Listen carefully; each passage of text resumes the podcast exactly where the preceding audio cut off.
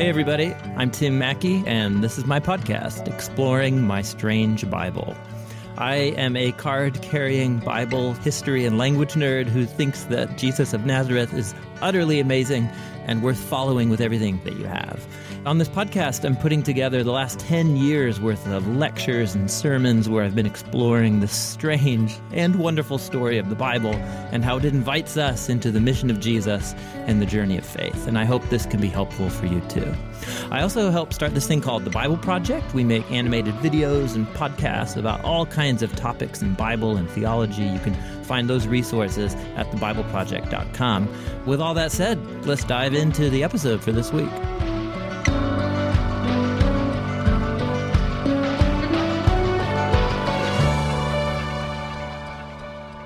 All right, we are continuing in this series. We're exploring the book of the ancient prophet Jonah. Again, this was a teaching series I did at Door of Hope Church back in 2013. And in the second message, we're exploring the main part of chapter one, which is all about how Jonah is set up as God's own prophet, but is the only person in the book who refuses to really listen to God. But everything else in creation, both humans and non humans, are very aware and listening to God in this story.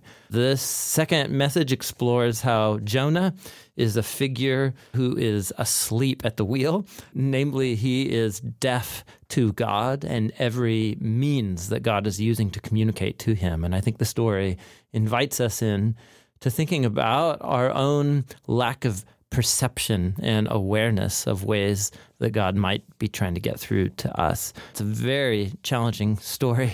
I was really challenged both preparing and realizing what was going on in the story and then in giving this message. So I hope it can open up the story of Jonah for you. So let's dive in and explore.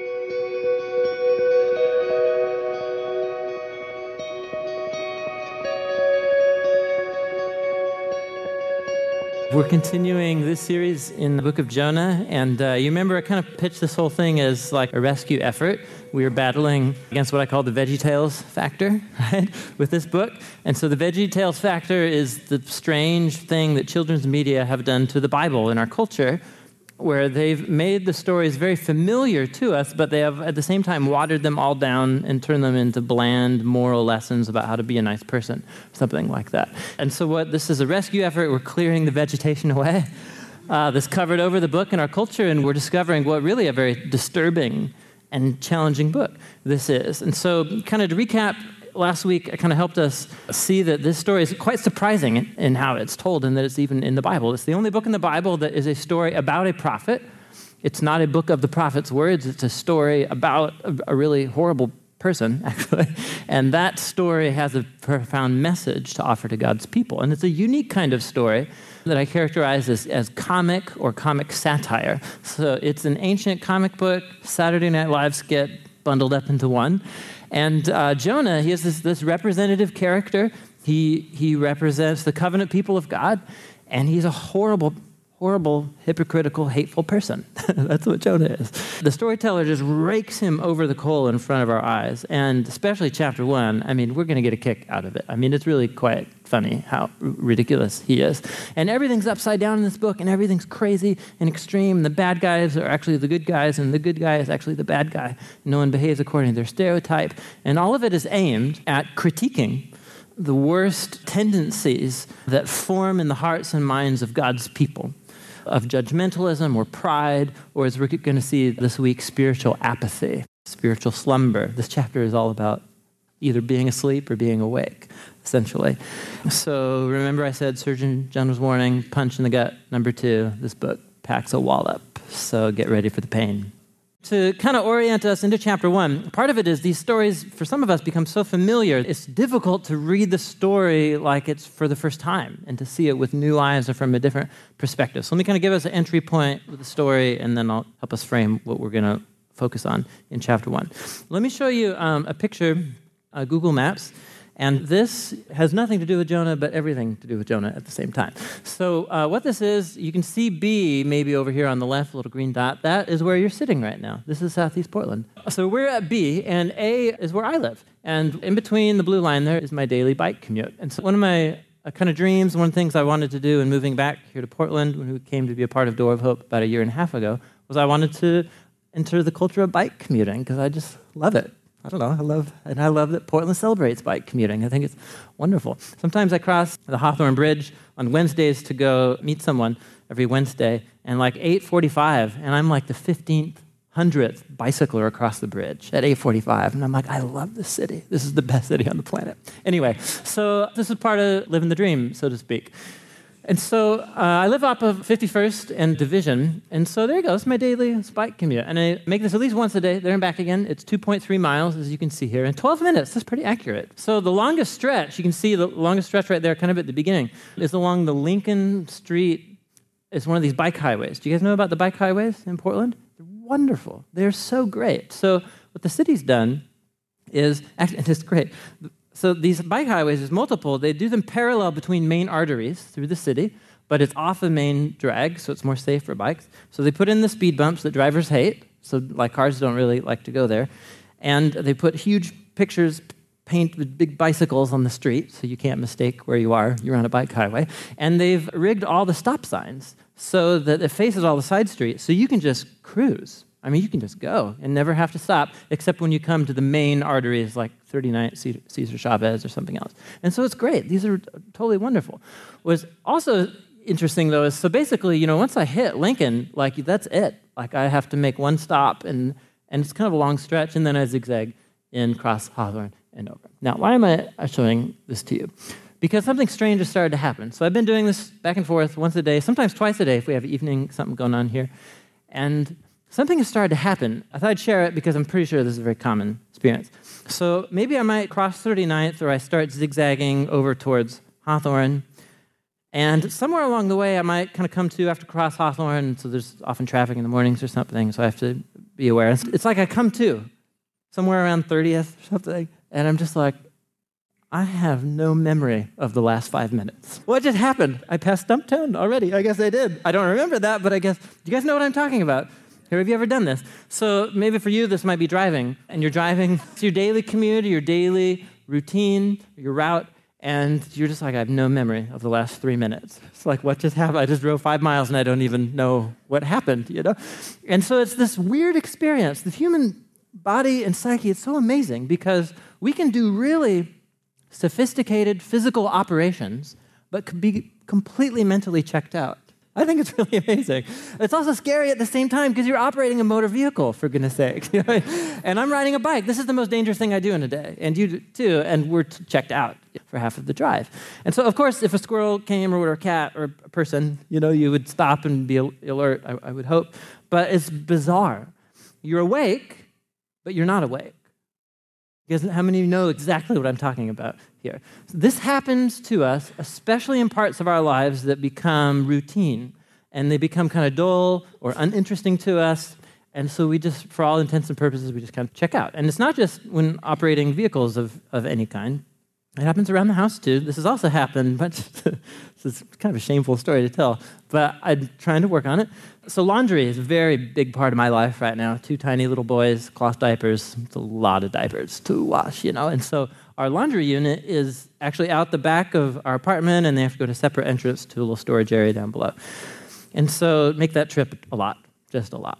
And sometimes I will like come back. I'm like coming in the back door and I'll come, uh, once again, you come to, you're like, what just happened? Like, did I turn the machine, turn the washing machine on? Did I put the clothes in? Did I just go down there? I think I did. I think I just went down there. And so I'll go down, and like the soap dispenser will be open, and I didn't put any soap in, but I t- put the clothes in and turned it on or something. Or so this is it's not funny to my wife at all, but it's funny to me because it'll, it'll be like, hey, what, what's up with the laundry? And I'll go down an hour later and no progress or whatever. So they've been wet, but there's no soap on them. So this happens to us. You guys know what I'm talking. I'm not alone here. I'm not alone. Okay. So this is this is not just how some of us live or drive or whatever. This goes much deeper. And it's precisely the kind of dynamic I think that Jonah chapter 1 is exposing for us. Some of us like live perpetually in the state of disengagement, right? It's like 80% of your life, you know, and you're like, where did the last three months go? I don't, I don't know, whatever, and you keep on going. And that's how some of us feel about our lives. That's how many of us are in our spiritual lives as well. And so maybe you've been a Christian for a while, and, you know, maybe at one point you had kind of a sense of alertness, a wakefulness, to your life and your connection with Jesus, and you know you felt like the scripture spoke to you, or, or prayer was a meaningful practice for you. But at some point, that just kind of fizzled, or whatever, and you're just kind of cruising, and totally, I'm totally say I'm a Christian, but the love's gone, or whatever. It's fizzled. And you're like, why did that happen? I don't know why that happened. And there's, there's lots of reasons for it. Sometimes it's seasons of life. You know, Eugene Peterson has this great line where he talks about the journey of following Jesus is like a long obedience in the same direction. There are a couple book clubs around here reading that book this summer. And that's exactly what it's like. And so, not all of life is thrilling and exciting. And yes, of course, we get that. But it, there is something real that's been lost when I don't sense any kind of vitality in my connection with Jesus. And maybe some of you have never had that experience before. And so we might get there through seasons of life. We might also end up in that place because of decisions that we've made. They may be small decisions, maybe they're bad, just unwise decisions, maybe they're bad moral decisions. We know they're compromises, but you know how we justify these kinds of things. And then we find ourselves three months later down this road of decisions, and we're like, how did I get here? What happened to the last three months? And like, how am I doing this? How did this happen?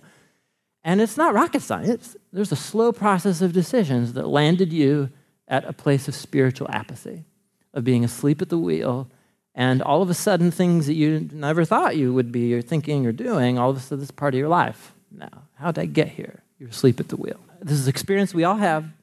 And Jonah chapter 1, really, it's like a portrait of spiritual apathy.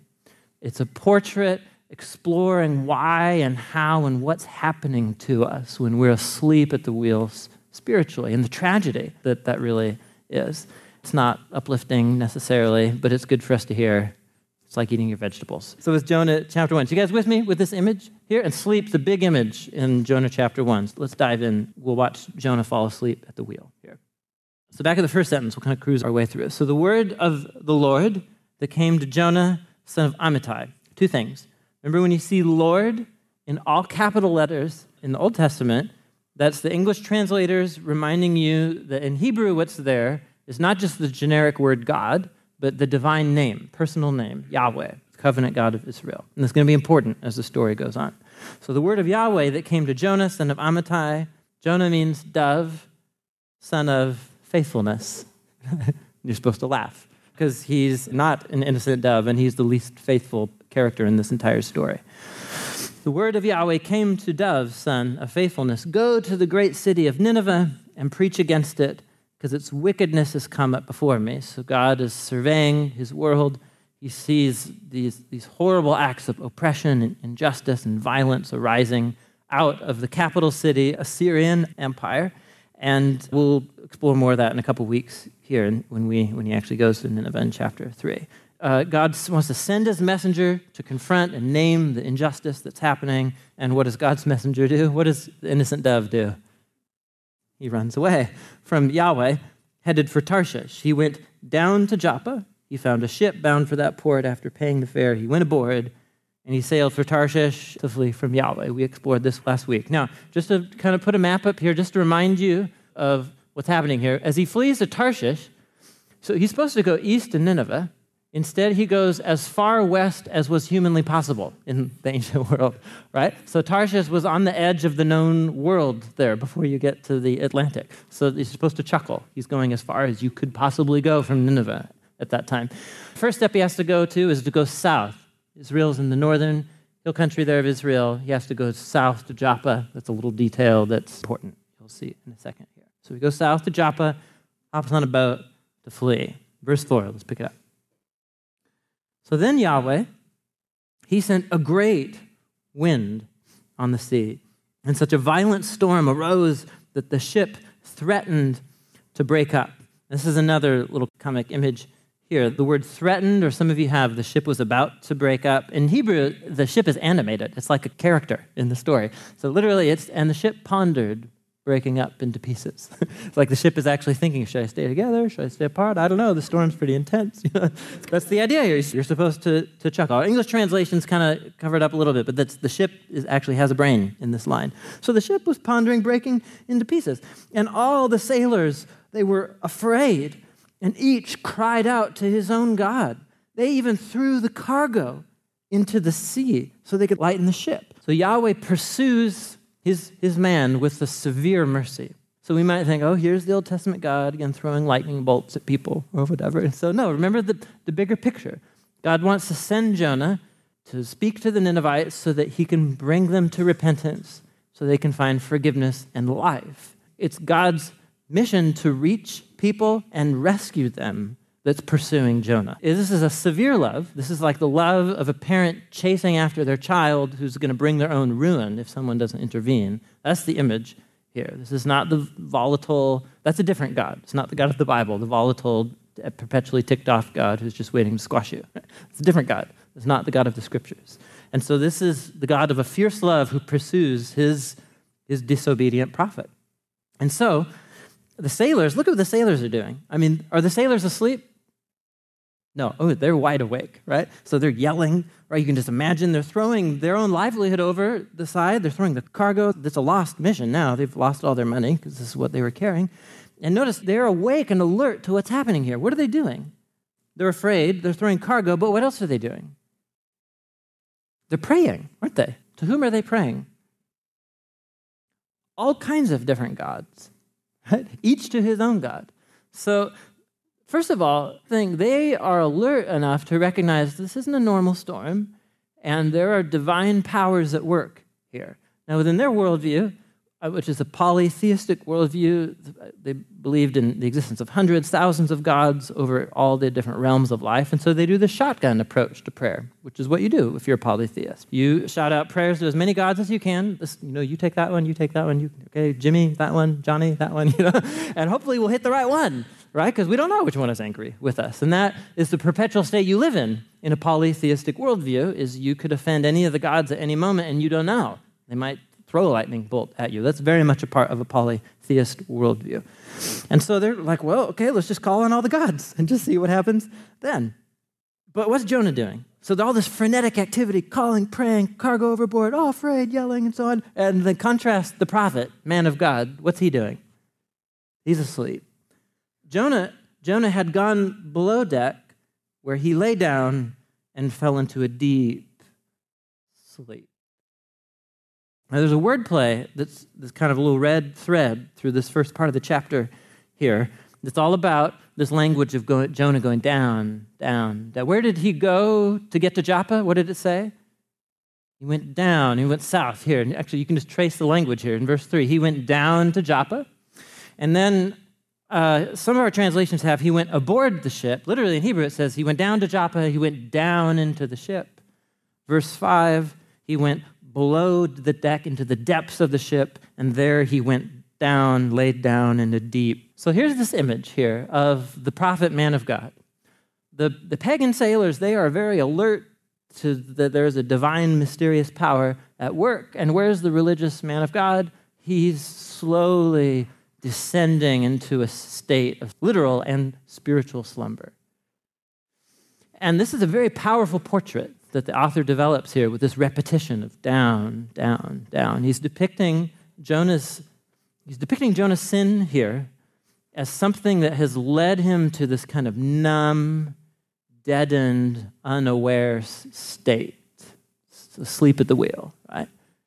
And and so remember this kind of last week, but remember what's Jonah's basic failure here? What his sin? His sin is that God has given him a call to go participate in God's story uh, of his grace reaching more and more kinds of people, confronting humans in their oppression and injustice and wickedness, and offering mercy and grace. And Jonah ran from that. And why did he run? Remember, he's not afraid. He hates Ninevites. That's why. And he knows that somehow Yahweh is going to find a way to bring them to repentance so that they will be forgiven. And Jonah thinks the world is a much better place with the Ninevites who are not forgiven and who get like, annihilated or something. And so Jonah thinks he knows better than God. And he acts accordingly. And so that's his failure, his sin. What this choice does is all of a sudden it begins to make him descend into this stupor. It's like his sin becomes like a sleep drug. It makes him less. It's growing separation between him and God.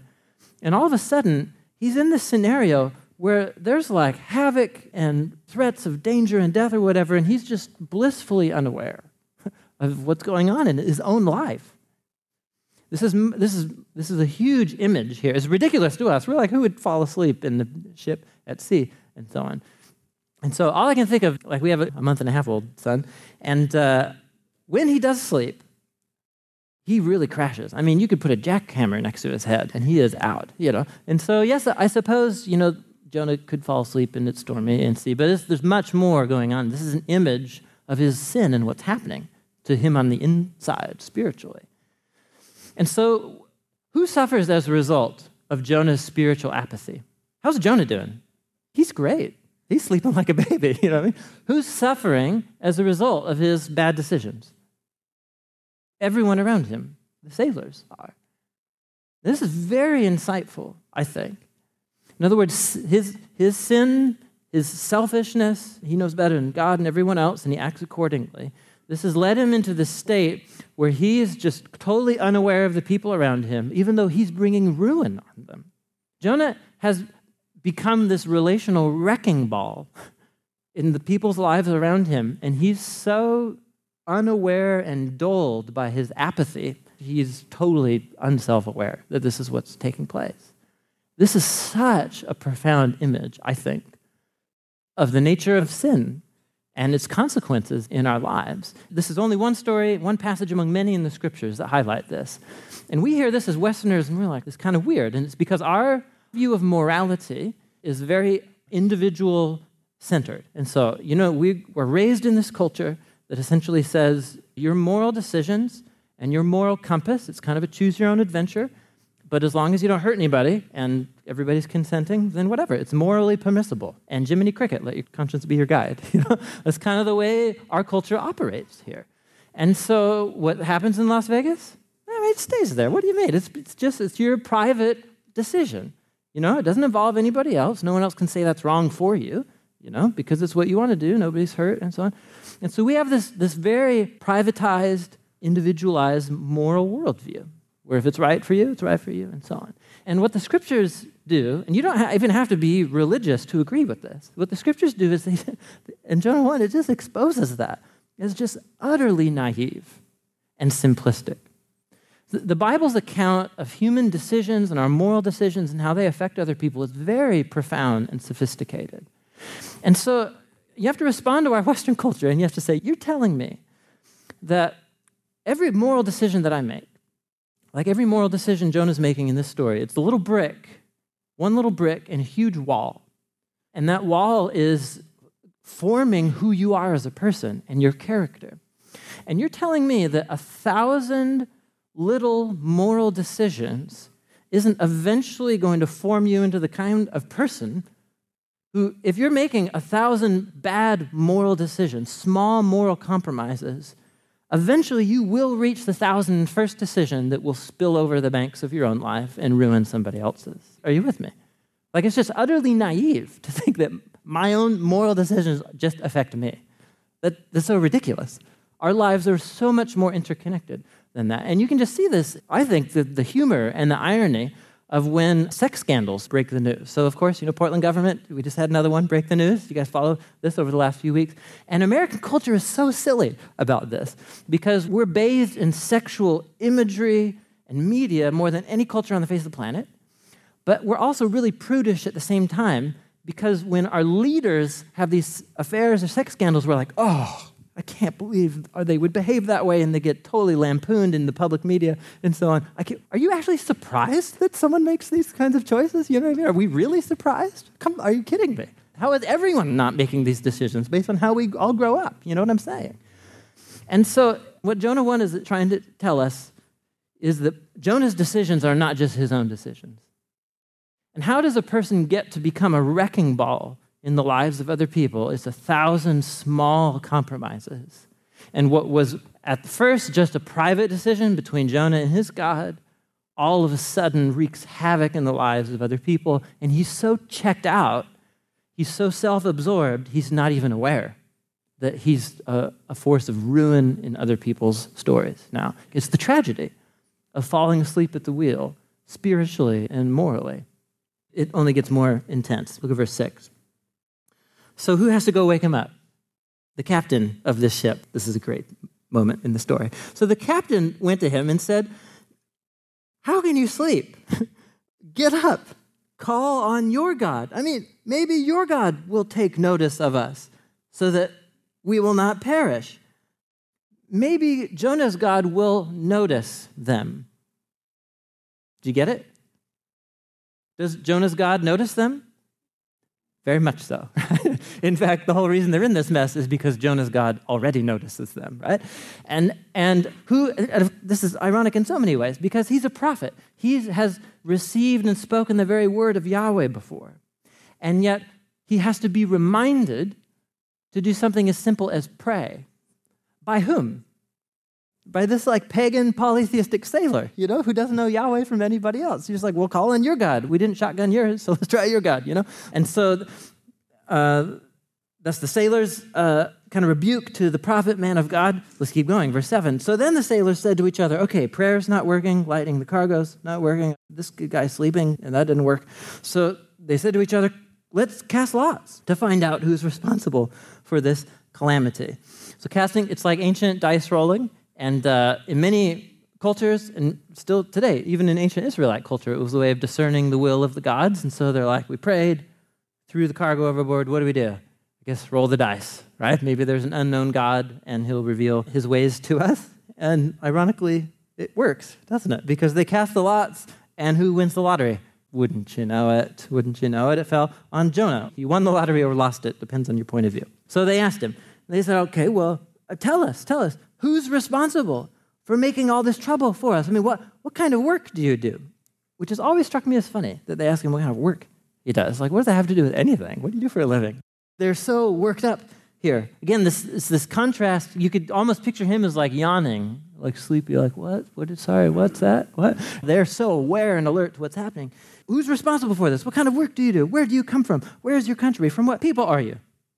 And he gives a dry one line answer. He says, I'm a Hebrew.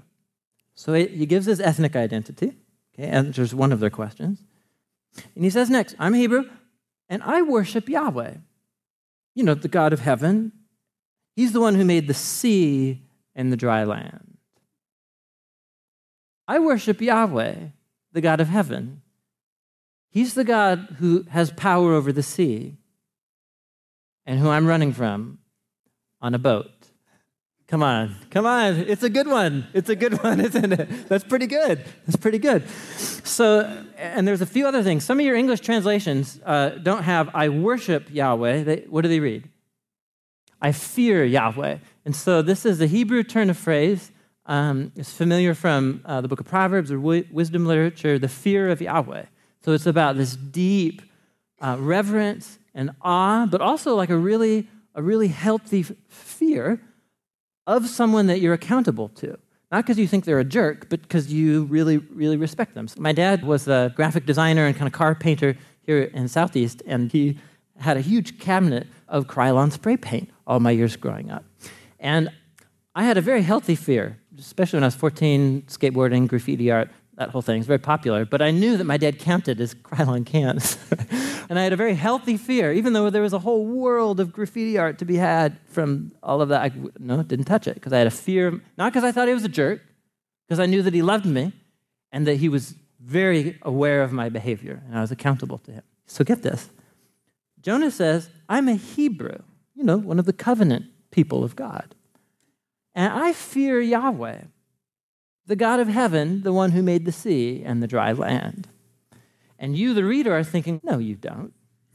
no, you don't. You don't fear Yahweh. What is, what is this? This is religious babble bullshine. That's what this is. You know what I'm saying?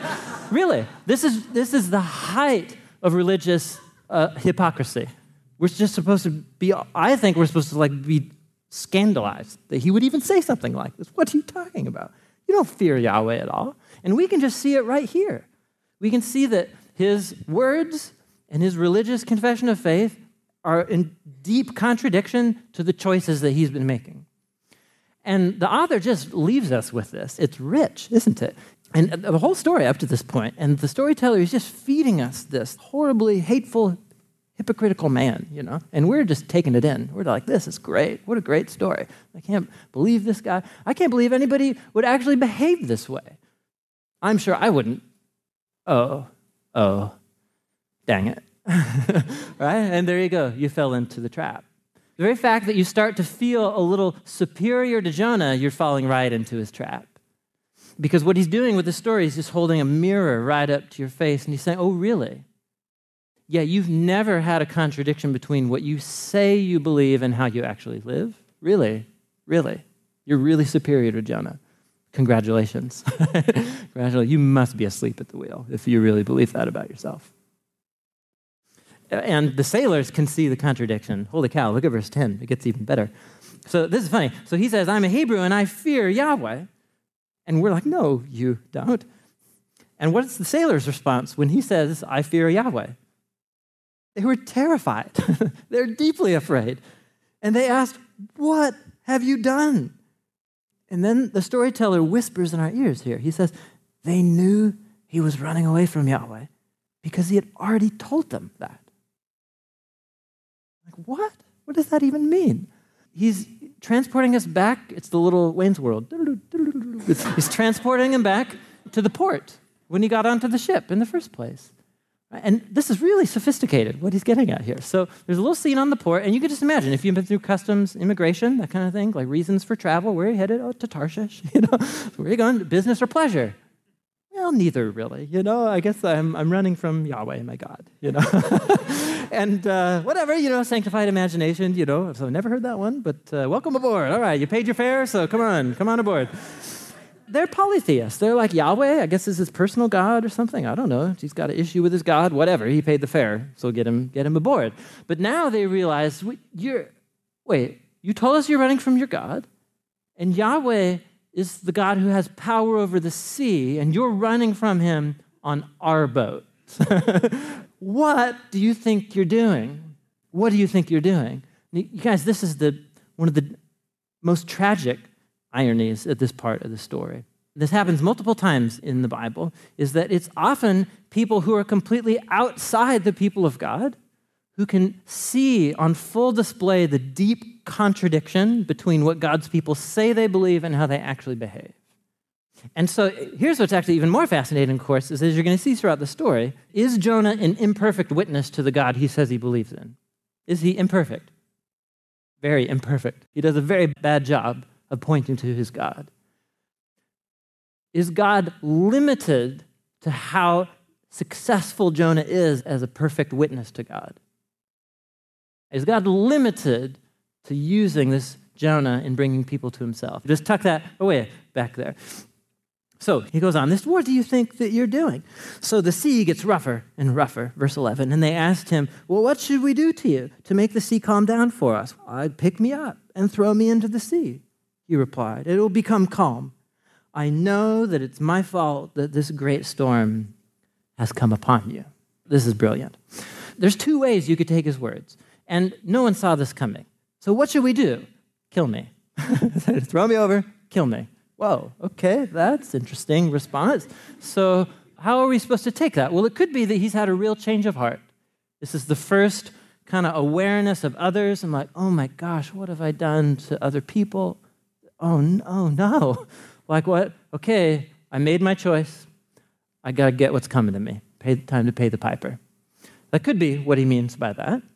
And if you read commentaries, people are back and forth on this. He could also have actually be running even further from God right now. What would be the surest way that he could escape from having to go to Nineveh? Die.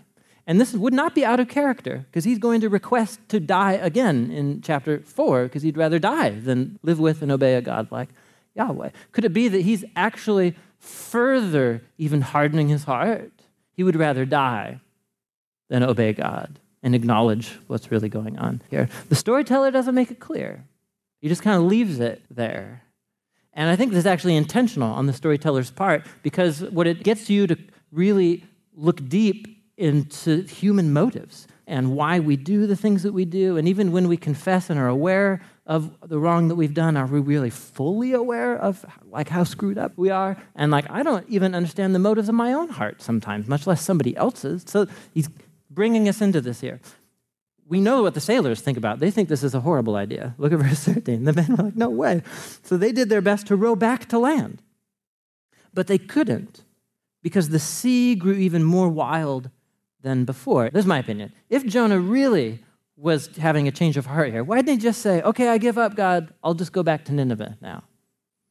He just tossed me over. And they're like, Bad idea. No, that's bad. And they, but they can't go back. So something's happening with Jonah that's making it impossible for them to go back. Verse 14 Then the sailors cried out to him. Verse 5 When the storm first hit, who are they crying out to?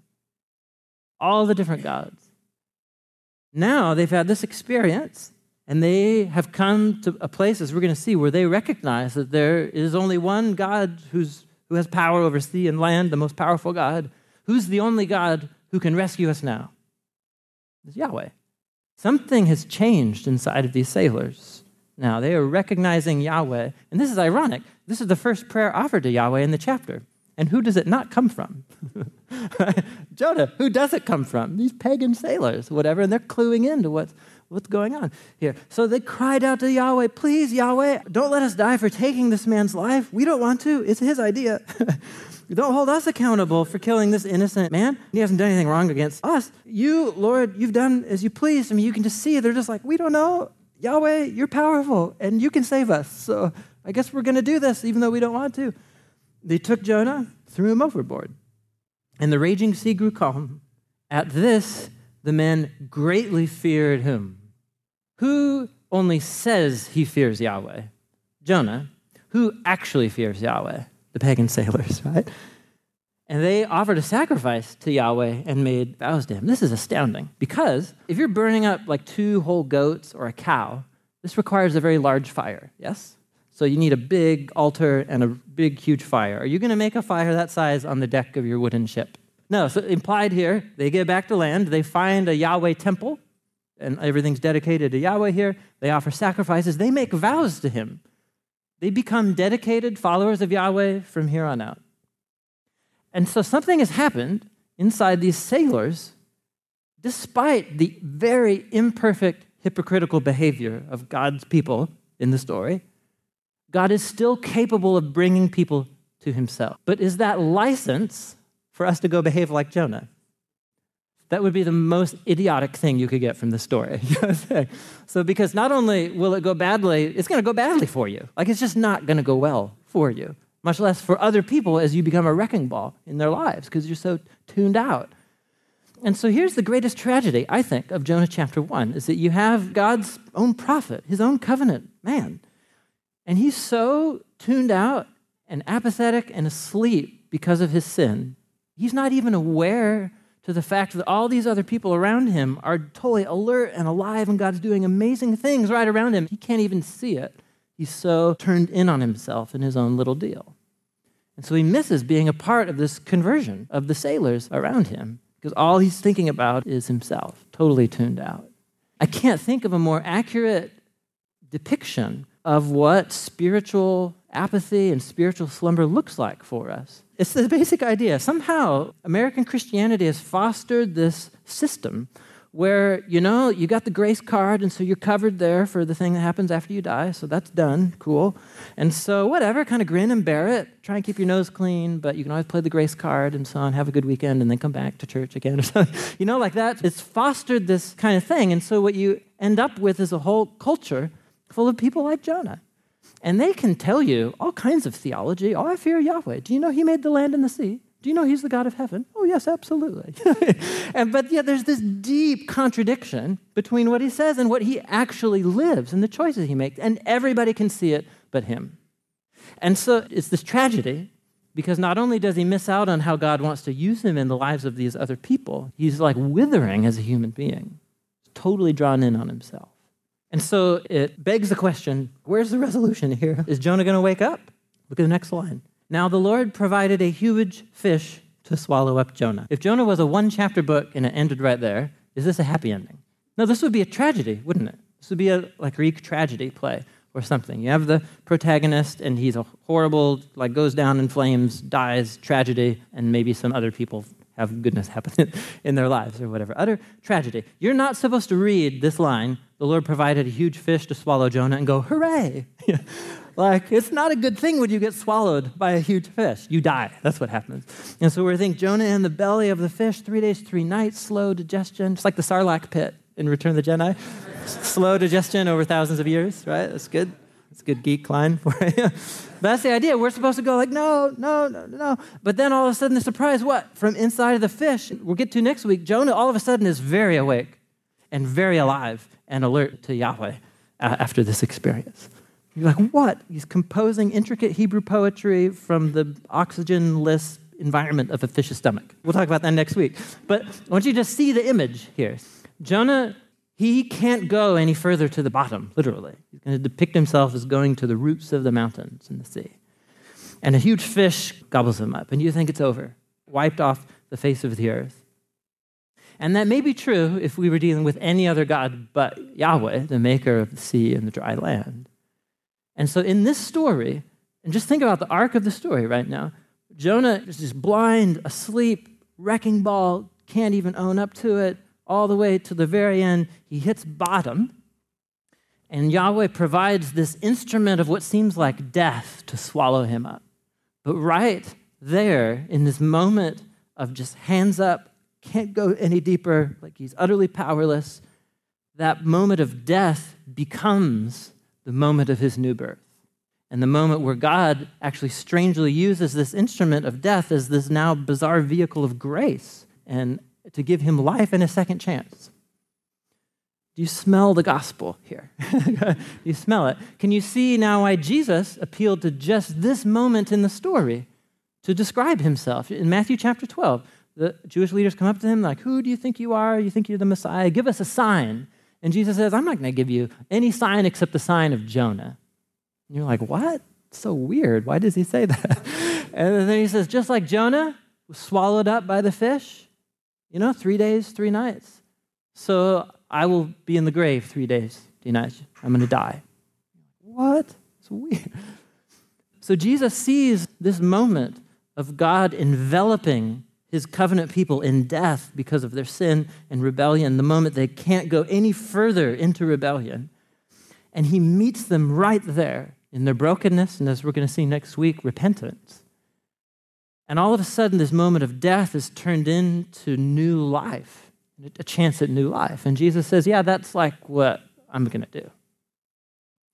So Jesus lives as like the antitype. He is the very opposite of Jonah. He is utterly and completely other centered, self giving, and aware of other people and their well being perpetually, 24 7. He's just on. He's God become human to be the kind of human that you and I could only dream of becoming. And what do we do with him? we murder him, right? Collectively. As a human race, we are all responsible for why this world is the way that it is, and Jesus died for this world because it is the way that it is. And so Jesus absorbs into himself all of our sin and our apathy and the ruin that it causes in our world. And he actually takes the hit for us. But somehow, strangely, the death of Jesus becomes something gets turned upside down into this vehicle of life. And in his love, God conquers our sin, he conquers death itself. And in Jesus' resurrection from the grave, as we grab onto him in faith, we actually can experience a second chance at being human beings a new and different kind of life. And the life that's given to Jonah after this experience, he's on borrowed life now. it's not his life to live anymore. He's living on pure grace from this point out. Like, how do you wake up spiritually? I don't know. Like, I could write a book, Three Steps to Wake Up Spiritually, you know, and I could have got on Oprah or something like that. You know, my time's passed now, whatever. And, but there's a hundred of those books out there. And some of you bought those books, and they don't work. And they don't work because what do you have to do to wake yourself up spiritually? Like slap yourself awake? Something, how do you do that? What does Jonah do to wake up spiritually? You see, that's the wrong question. Jonah doesn't do anything, something is done to him. All he does is sit at the bottom of his character, the thousand decisions that have made him this hypocritical, hateful man, and he just throws up his hands and is like, you know, Uncle, I give up. And right at this moment where he feels like he's meeting his own death, that becomes the place where God meets him with his grace and gives him a second chance at life. This is good news for people like us. Amen? And so Jonah doesn't do anything to wake up. God's grace happens to him, and he becomes awake to it for the very first time. And so I don't, I'm not in the business of trying to like get you to be good religious people or something, right? I would have a much nicer suit and much taller hair if I was trying to do that, right? I mean, that's not what this is about. We're a community of people I don't even feel like authorized to give this message because I mean, I was deeply convicted studying Jonah 1 this week. I'm a, I'm a total hypocrite. Like, I don't have any right to give this message to anybody else. But here's the thing neither do you. And so, like, what are we going to do? Somebody's got to read Jonah 1 aloud. So, so here I am. And so, whatever. Like, we, we are a community of people They're trying to wake up to the fact that God has done something for us. I don't know how to wake you up. I don't know how to wake myself up except to, to wake up to the fact that I'm helpless that's all I have to do. And that, we can work with that. That's precisely where Jonah lands. He just throws his hands up. And so, man, I don't know where you're at tonight. You know, I imagine many of us, we're seeing ourselves in different moments of the story, the contradiction between what we say and what we actually do, the way that we, we, we may be aware of it or not aware of it, that we are the wrecking balls in the lives of other people around us. And we may be totally ignorant of that fact. I bet your best friends aren't ignorant of that fact, but you might be. And so this is what it means is just coming coming to Jesus and saying, I'm asleep, I'm drowsy, I don't know what to do, but I know I'm screwed up. And we can work with that. Jesus can work with that. And so I just encourage you in the time that remains every week, you know, we have this extended time at the end to turn on the AC unit and to reflect for the poetry, of the music and to meet Jesus in the bread in the cup. And, you know, don't let the bread and the cup become verse 9. Oh, the broken body, you know, like I worship Yahweh. And so, like, no, wake up to what's happening there. This is a moment you have in, in the presence of God's gathered people to meet Jesus and remember these tactile experiences of what Jesus has broken body for you, his shed blood for you. And if you need to turn to the community for prayer, fill out a prayer card and drop it in the box. Come to the prayer team. This is a time for us to be real and to not just spout religious bull honky. So, did you like my use of bullshine earlier? so, you thought I was going to say it, and I was like, no, I'm not going to say it, but uh, that's good.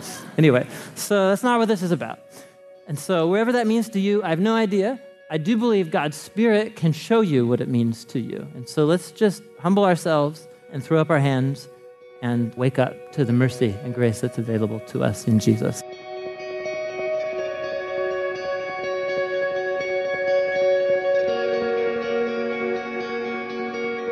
Hey, thanks for listening to Exploring My Strange Bible podcast. If you like this podcast, you could really help me out by going to the iTunes page or whatever service you're using and submit a review and just tell other people what you think. And that may be something really nice that you say. It might be some disagreement that you have. Whatever. I would like to hear from you, and uh, it would also help in letting other people know about it as well. So, again, thanks for listening, and we'll have the next episode up very soon, exploring the strange uh, poem that Jonah utters from the belly of this fish. See you next time.